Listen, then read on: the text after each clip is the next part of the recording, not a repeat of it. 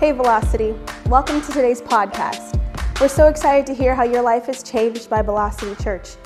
And if your life has been impacted, feel free to send us an email at amen at findvelocity.org. Now, sit back and enjoy the message. We have a tradition here uh, as a church family uh, where every year we, we end our year with a series on faith, a series where we bring our anticipation, our expectation, and our appreciation uh, in an offering where we give to why we exist, the, the, very purpose to bring those far from God near to life in Christ. And uh, this year we've called it Godspeed because that's what we're endeavoring to do as a church, and that's what we're endeavoring to do in our lives, and that's what we want to do in this offering is go for God's best and we want to see God increase uh, our capacity and increase our reach and increase the things that He wants to do through us in this city. And so you'll have an opportunity to participate in that at the end. But for the last six weeks, we've been in this series and we've been learning to take some steps. And I hope that you've enjoyed it. More than that, uh, I hope that God has been using it to help you and show you some of the steps that He wants you to take and where you need to begin. And regardless of where you're at right now and how you feel about your situation, I, want to remind you of the scripture that we kicked off this series with. It was six weeks ago, if you can believe it. In Jeremiah 29 11, uh, it says, For I know the plans I have for you, declares the Lord plans to prosper you and not to harm you, plans to give you a hope and a future. Now, that doesn't mean that you're never going to go through hardship. In fact, if you've learned anything in this series, I hope one of the things you've learned is that hardship is often a necessary step towards God's best because it's in hardship where we learn to trust God the most. And within that, I want to show you the last step that we're going to take today. And I want to go back to this parallel we've been looking at with the Exodus story. Uh, this parallel, how God takes his people on a journey from bondage into his best, into the promised land. And we want to take a look at a passage in Exodus chapter 23 where God talks about how he's going to deal with some of these giants who were in the land. That's where we left off last week. They were about to step in. We talked about creating some margin, creating some space for God to move. And even though they were about to go in, they were on the border of something better, there were still some battles they were going to have to fight. And so God says, I want to show you what I'm going to do with these giants once you get in there. And in my Bible, there's a little subheading above this that says, A promise of the Lord's presence. Doesn't that sound good? How many of you like that promise? You're like, whatever I'm going into, as I go for God's best, I would at least like a promise of God's presence. I know it's not going to be easy. I know that there's going to be challenges, but if I know that God's going to be with me, that's what Emmanuel is, God with us. If I can have a promise of his presence, I'll know I can do it. Well, it's attached to a principle. And so if you're ready today, I want to tell you the last step. I'm going to give it to you right up front. The last step as we go for God's best is giving. It's a necessary step. If you want to learn to enter into God's best, you need to learn to be a giver. And there's a very specific way that God wants us to give. I'm going to start in Exodus 23, verse 19, and then we'll read on. He says, as you harvest your crops, bring the very best of the first harvest to the house of the Lord your God. I want you to bring the best, I want you to bring the first. And I'll tell you why. Here's the promise. He says, as you do this, see, I'm going to send an angel before you to protect you on your journey. See, I like that because that's what we've been talking about the last six weeks, this journey that we're going on. It says, as you do this, I'm going to send my angel. It's going to protect you on the journey. And he's going to lead you safely to the place that I've prepared for you. What's this place he's talking about? The promised land. But pay close attention to him and obey his instructions. In other words, better listen up. Don't resist this. Don't, don't rebel against it. See, because see, sometimes God can send things into your life that you'll miss out on because you're paying attention to something else. You'll miss his assistance because you have your attention fixed on something else, probably Facebook. or maybe cable, I don't know, but you're going to miss it. He can give you wisdom, instruction, and provision. And he says in verse 23 For my angel will go before you. It's going to bring you into the land of the Amorites, the Hittites, Perizzites, Canaanites, Hivites, Jebusites, mosquito bites, worst of all, the cellulites. Nobody likes those. But he says, I'm going to do this, these giants, so that you can live there. Verse 25 says, You must serve only the Lord your God. If you do, I will bless you with food and water. I'll protect you from illness. Be no miscarriages, no infertility in your land. I'll give you a long and full life. 27, he says, I'll send my terror. I'm going to tell you how I'm going to do it. I'm going to send my terror ahead of you and create panic among these people whose lands you invade. I will make all your enemies turn and run. I'm going to send my terror ahead of you and drive out the Hivites, the Canaanites, the Hittites. But I will not drive them out in a single year because the land would become desolate and the wild animals would multiply and threaten you. I'm going to drive them out a little at a time until your population is increased enough to take possession of the land. Just a little at a time, a step at a time, step by step. I'm going to do this. And he says, and then I'm going to fix your boundaries from the Red Sea to the Mediterranean Sea and from the eastern wilderness to the Euphrates River. I'm going to establish you in this land. So God makes a promise. He says, Look, I know there's some giants in front of you. Now I've brought you out. I know there's been miracles that you've experienced, and you're about to go in. And there's some opposition, there's some obstacles, there's some, there's some battles that you're going to face.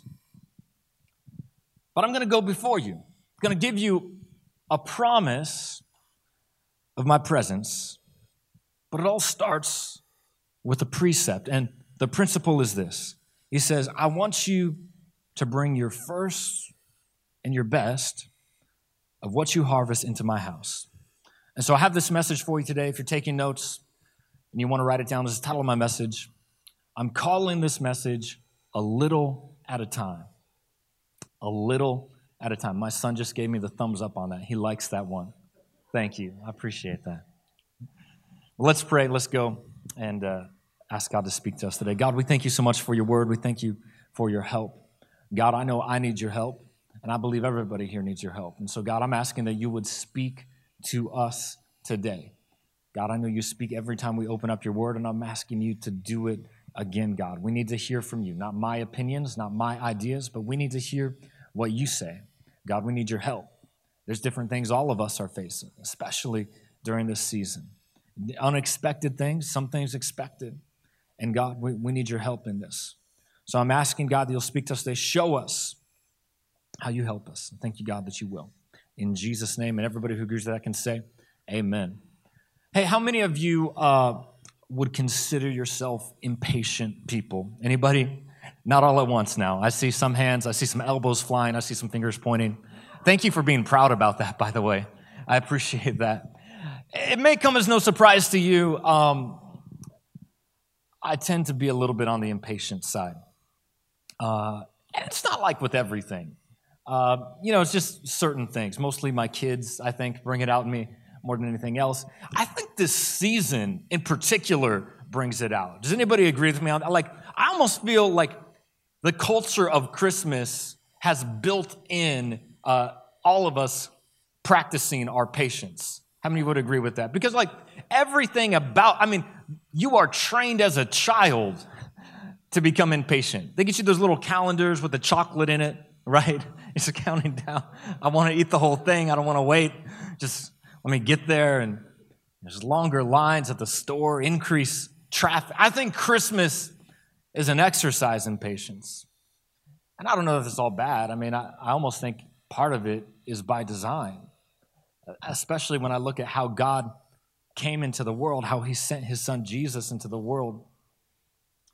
He was born into born into the world during a time of silence, over 400 years of silence. Nobody had heard from God, no prophets, nobody God was silent. They'd been waiting for this promise of the Messiah, just waiting just waiting, just practicing patience, and God shows up uh, to save humanity from their sins, from their sorrow, from their shame. And even the interesting thing about that, you think about how God saves us. I mean, I'm sure he could have decided to save us in a way that happened all at once, but when he sent his son, he sent him to the world to be born. It's a little baby. Has to wait 33 years, 30 years until he would start his ministry, minister for three, 33 years. He, he dies and, and salvation happens. The, the opportunities for salvation happened. I've just noticed that when it comes to God fulfilling his purpose, God's okay with it happening a little at a time. Have you ever noticed that? In fact, I hope that if you've learned anything in this series, is that you see the process of entering God's best, it happens a little at a time. Now, we've been going over different principles, different steps every week, and and really, these principles, most of them, they're universal. They're, they're things that will apply to any area of your life, any area where you want to go for God's best. Now, we've been speaking specifically in the area of finances. And so I imagine when I get up and tell you at the beginning of our message that the last step, one of the necessary steps for entering into God's best is giving, that's immediately counterintuitive with the way most of us think. Because, I mean, just simple math, if we're talking about increase, if we're talking about advancing, and you're saying giving, well, that by definition means I'm going to have less. But I want you to think about this just in any other area of your life. That giving is a necessary step towards increase. It's a necessary step towards increase. Like, think about with your strength. If you want to have more strength, what do you do? We got to go to the gym, maybe start training, start working out. Really dedicated, you hire a trainer. But what do you, you, you give some of your strength, and what happens? The process is, in return, you gain some strength. Think about with your friends. If you want to gain more friends, you have to be friendly. Offer, offer some friendship. You don't get less by, by holding on to what you have. If you want more love in your life, you, you, you gain more love by, by giving love. Encourage people. It's the same principle. It's the way God set it up in the world that giving is a necessary step to increase. Scripture talks about it this way it says, One person gives freely, yet gains even more. Another withholds unduly, but comes to poverty. In other words, when you, when you hold on to stuff that you're supposed to give, it actually leads to poverty.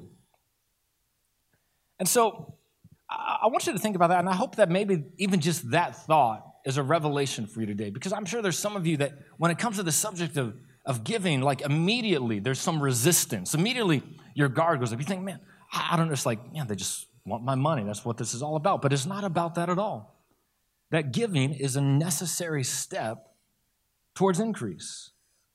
It's a necessary step to go for God's best. And even if that is a revelation for you, I hope it helps you. It's not about getting something from you, it's really about you opening up to the opportunity for God to give back into your life. And this is an area where God would really like you to experience His best through the step of giving. And here's what I want to tell you about giving and God's best. It's the first thing I have for you. Is that giving begins with tithing. Giving begins with tithing. Now, I bring that up because in Exodus chapter 23, where we're looking at, God is speaking to his people about the covenant relationship that he has with them. He's, he's brought them out of bondage, and he's beginning to lay out, he's providing a structure for how they can become a nation and what it means to be a free people and a prosperous people. He, he's brought them out of Egypt, he's brought them out of bondage. But you know, there's a difference between coming out physically and coming out mentally. You know, sometimes people stay stuck in this same perpetual state of mind. Like they drag the same shackles, even though they've left a place of a situation that God has delivered them from, they, they stay there in their mind. And so God, he, He's laying out a foundation for how they should live. And, and He starts, you may know some of them, He starts like with the Ten Commandments. That's in Exodus 20. And He lists them out. These thou shalt and thou shalt nots. And, and He's doing that, providing a framework, not to prohibit them, but to give them freedom. And he goes in and he, he talks about some other, he, he lays down some uh, some regulations for how they should interact with each other, for how they should operate as a society and a community. He, he goes on and, and talks about how they should treat each other, how they should treat foreigners that come in. He, he goes, he talks about social injustice. He, he does all of these things.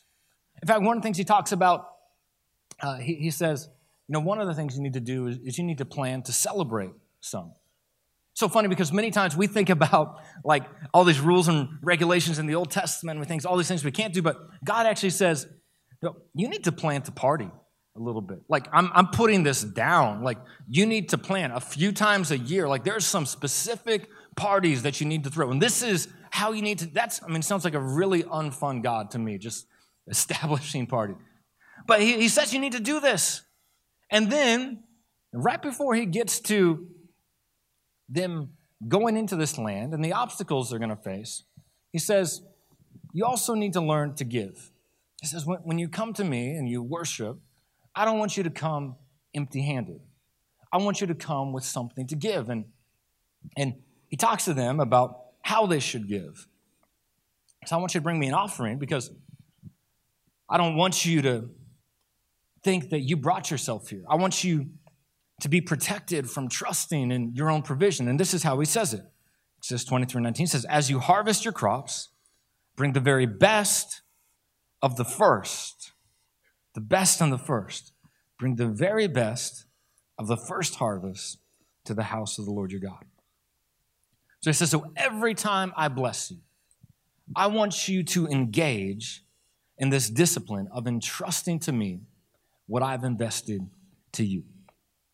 Now, in case you've missed what's going on here, God is talking to them about this land that they're going to go into, but they're not in that land yet.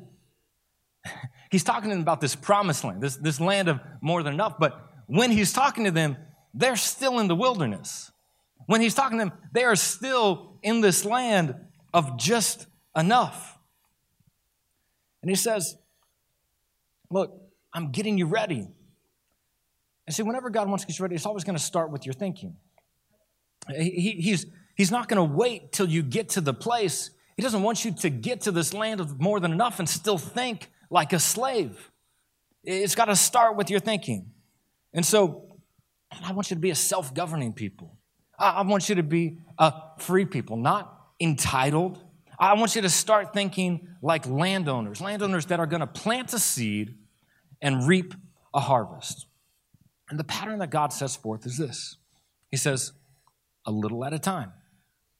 When you get a harvest, when you get an increase, we say, when you get a paycheck, when that comes into your life, the first thing I want you to do is set aside the first portion and set aside the best portion for my purpose, a little at a time. In fact, the Bible calls this a tithe. Now, it's interesting to point out that like this wasn't just happening in the law. Like this is a principle. It's not a like a law that God established. It's a principle throughout Scripture. In fact, you see it as early as Genesis. You, you see Abel, and in creation, you see Abel, he brings God an offering, and it says how he brought his first and his best. You see it with Abraham, you see it with Isaac, you see it with Jacob. You see it all, all throughout Scripture, this bringing the first and the best. Later on, some people think it happened in the law. Later on, in Leviticus, God, he's he's expanding, he's, he's explaining, he's, he's elaborating on some of the principles that he set forth earlier. He puts it this way He says, One tenth of the produce of the land, whether grain from the fields or fruit from the trees, belongs to the Lord and must be set apart to him as holy. Now, I don't know about you, but when I was growing up in church, I always thought this word holy meant something like, like you didn't break any rules. I, I thought like the word holy was, you know, like, like there were all these things you had to do, and as long as you abided by all those things, well, then you were holy. Or, you know, holy meant pure, undefiled. But really, and I chose this translation for a reason, when you see the word holy, it means something very simple. Holy, it simply means set apart. That, that's what it means.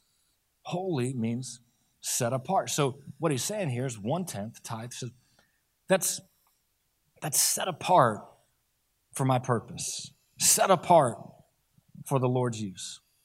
So what I want to explain about that is that tithing, it's not meant to be mixed with other forms of giving.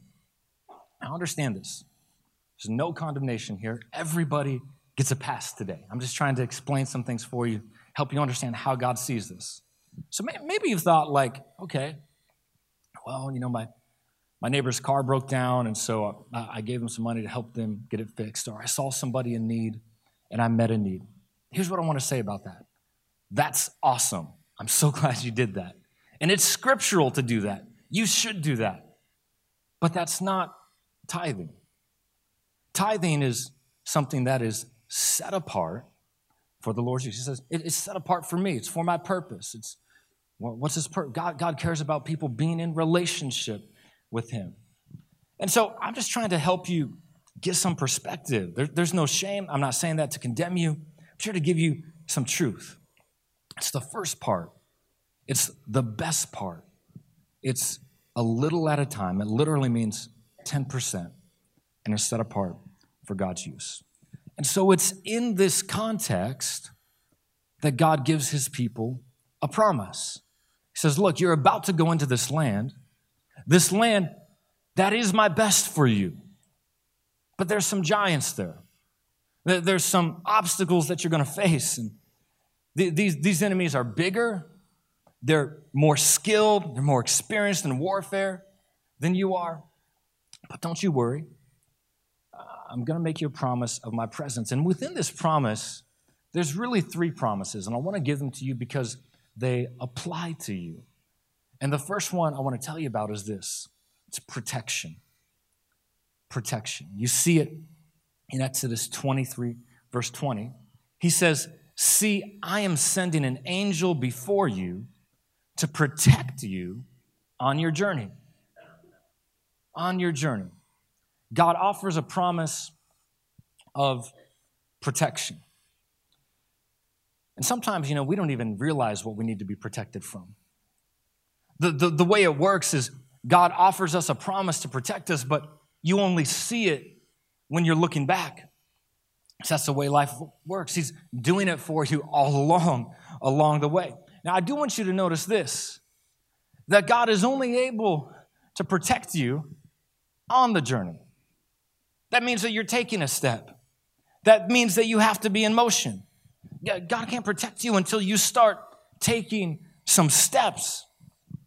And so when you're praying for God's protection and you're sitting on the couch doing it, you're sitting on the sidelines instead of obeying the instruction that He's given you, He can't dispatch His assistants to help you for an assignment that you're not present for. Now, here's how I think about this because Uh, I have four children, and two of them are at the age now where we have homework in the house. Now, what that means, if, if you're a parent, you know what it means. Like, homework in the house means that you get the joy and the privilege of helping your kids with their homework. Now, you can tell I love this. Now, I, I, I actually, here's one thing I've learned I cannot make the assignment easier for them. I can't change the assignment. I can't tell them that they don't have to do it. What I can do is I can help them with it, and I'm happy to help them with it. And I'm able to help them with it. But in my house, can I tell you something? I cannot help them until they get started. the only way they get my help is when they sit down and they start doing it. And it's the same thing for you. That's why when God has called you to do something, when He's given you an assignment, and it seems too hard for you, and it seems too big for you, the best thing you can do is to start doing it. because that's when his help is going to come along. You will not get assistance from God praying for the assignment to be easier. He's not going to do that for you. I'm sorry if that's what you want, but he never promised to do that. But what he will do and what he promises to do is he will release his assistance in correspondence with your assignment. He will help you as you take a step and you step out.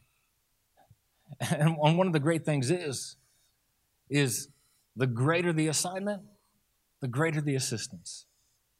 The, the Israelites, you could say they had a giant assignment because they had some giants in the land that they had to go into. But he says, Hey, I'm going to be there.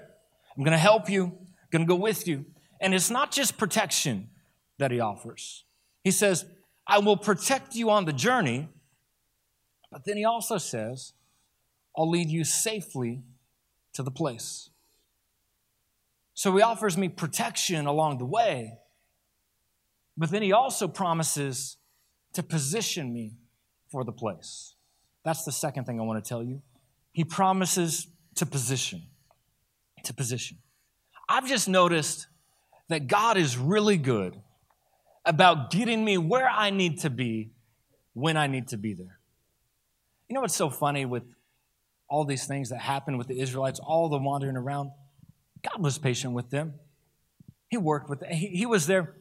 He, his presence never left them. Even though it wasn't supposed to take this long, his presence never left, left them. He provided for them. He helped them. There were countless miracles he worked, even in the wilderness. And this is what I've found with God is that he can set you up. He'll position you. But he can't take the step for you. Because if he took the step for you, it wouldn't be kindness, be cruelty. Do you know why? Because he would actually put you in a place that you're not prepared for. And so he's patient with you and he always waits. He puts you in a position, he always waits for you to take the step. Now, here's the tragic thing about this text, though, is that God protected these people. He brought them to this place, worked all these miracles, put them in a position to go in. But there was an entire generation who followed Moses and they never went in.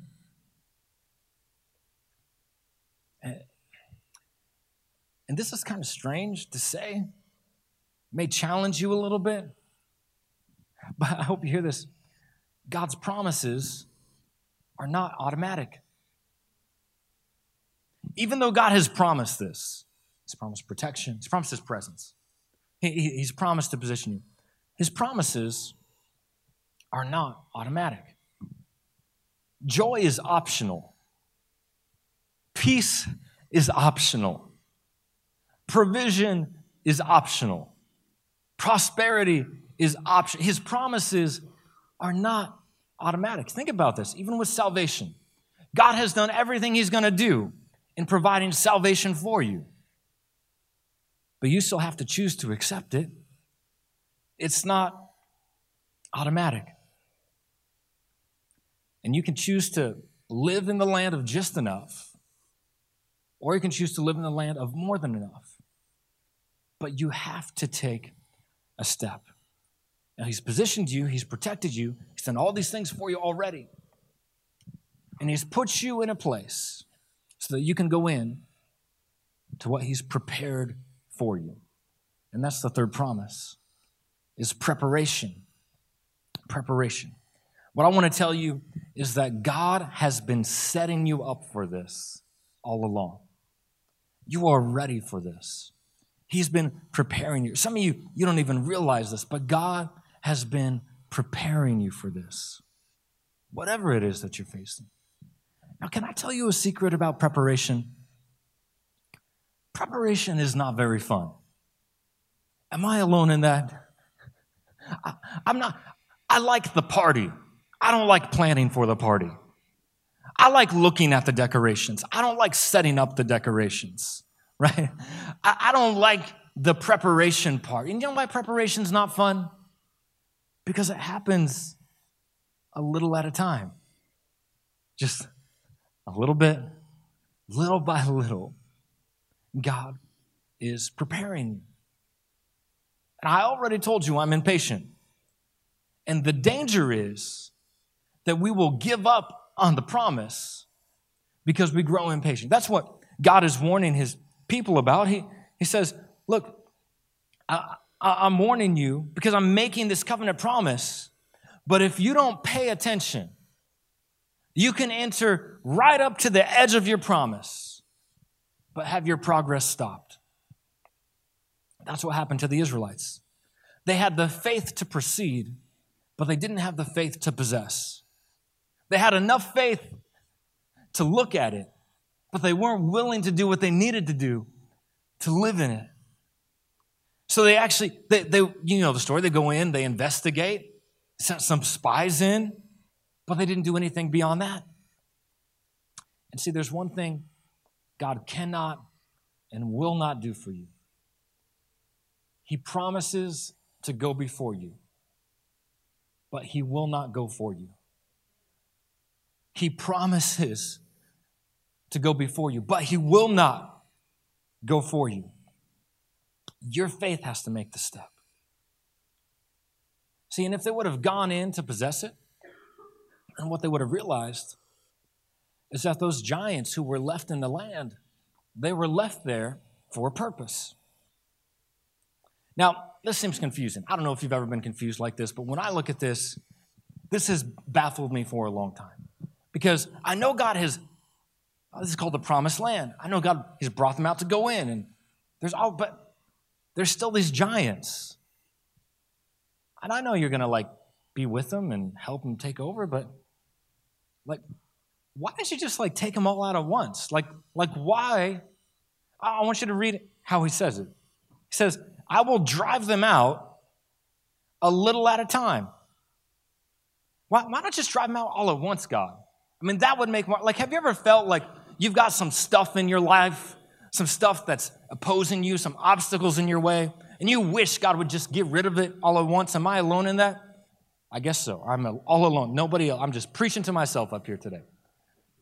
I, I'm wondering, why wouldn't you do it all at once? He says, I'll drive them out a little at a time until your population has increased enough to take possession. I see.